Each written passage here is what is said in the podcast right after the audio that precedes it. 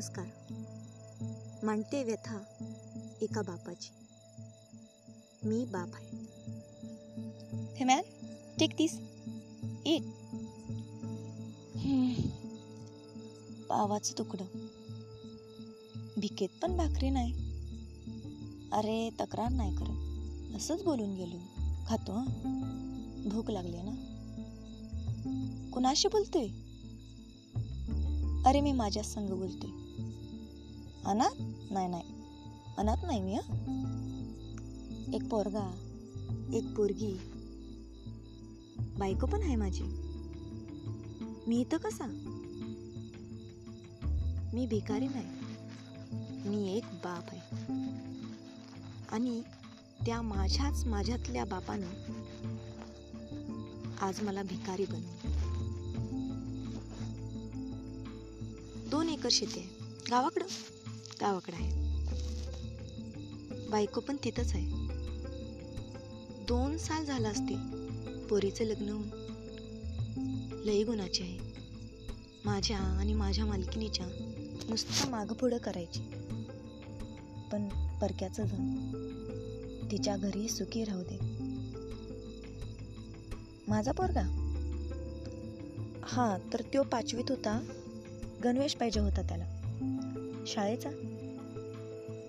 दोनशे रुपयाला होता त्यावेळी. दोन दिवसात दिला. शेतात सरी पडला रातीतच चांदणं पडलं होतं. माझ्या नाही नंद्याच्या शेतात. दोस्त माझा. त्यानं दिलं दोनशे रुपये. पण मी लय खुश होतो. राजकुमारा सारखा अगदी राजबिंड दिसत होता. माझा पोरगा. इंजिनियर आहे तो. म्हणजे एक दोनदा तोच बोलला होता तसं. लय शिकलाय. खूप मोठा आहे. मोठ्या हुद्द्यावर मोठ्या लांबच्या देशात काम करतो मी लय खुश. हा एवढा मोठा झाला. माझा लिओ मी लय खुश आहे. अमेरिकेत. हा अमेरिकेत. अमेरिकेत आहे तो. पाच सात वर्ष झालं असतील आता. तिकडेच आहे. बनीच्या लग्नाला पण नव्हता आला. मी मी मागच्या सालाला आलो इथं अमेरिकेला. पोराला भेटायला. बायकोला लई आठवण यायची त्याची. मला पण होय मला पण यायची. फोन नाही. कधीच नाही केला त्यानं. कुठं हाय? नाही माहीत. हा पण अमेरिकेला आहे हा? लई शोधला. पण नाही गावलं. थकलो मी. काळजी वाटली. आपलं लेकरू सुखरूप तर आहे ना? परवा दोस्त भेटला त्याचा.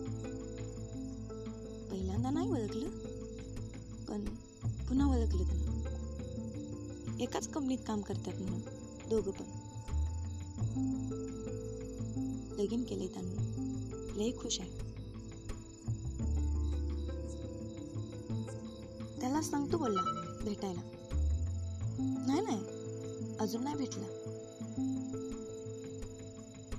पण मला मला जायचं आहे गावी जायचं आहे ते वाट बघत असे प्राण डोळ्यात आणून वाट बघत असे पण ते काय पासपोर्ट काय बाय लागतंय म्हणून. आणि पैसे पण. मी भिकारी नाही. खरंच मी भिकारी नाही. मी बाप आहे. आणि देवा माझ्या पोराला आनंदात ठेव. पण एक किंती आहे. पुढच्या जन्मी मला बाप म्हणून नग जन्म दिवस पुढच्या जन्मी मला बाप म्हणून नग जन्म दिवस धन्यवाद.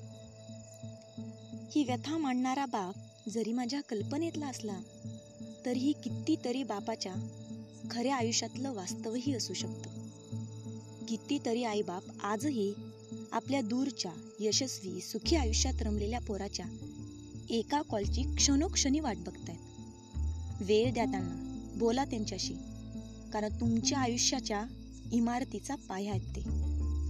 जर ते ढासळले तर तुमच्या आयुष्याची इमारत कायमची नेस्तनाबत होईल. एकदा आई वडिलांना कॉल करा आणि प्लीज बोला त्यांच्याशी. धन्यवाद.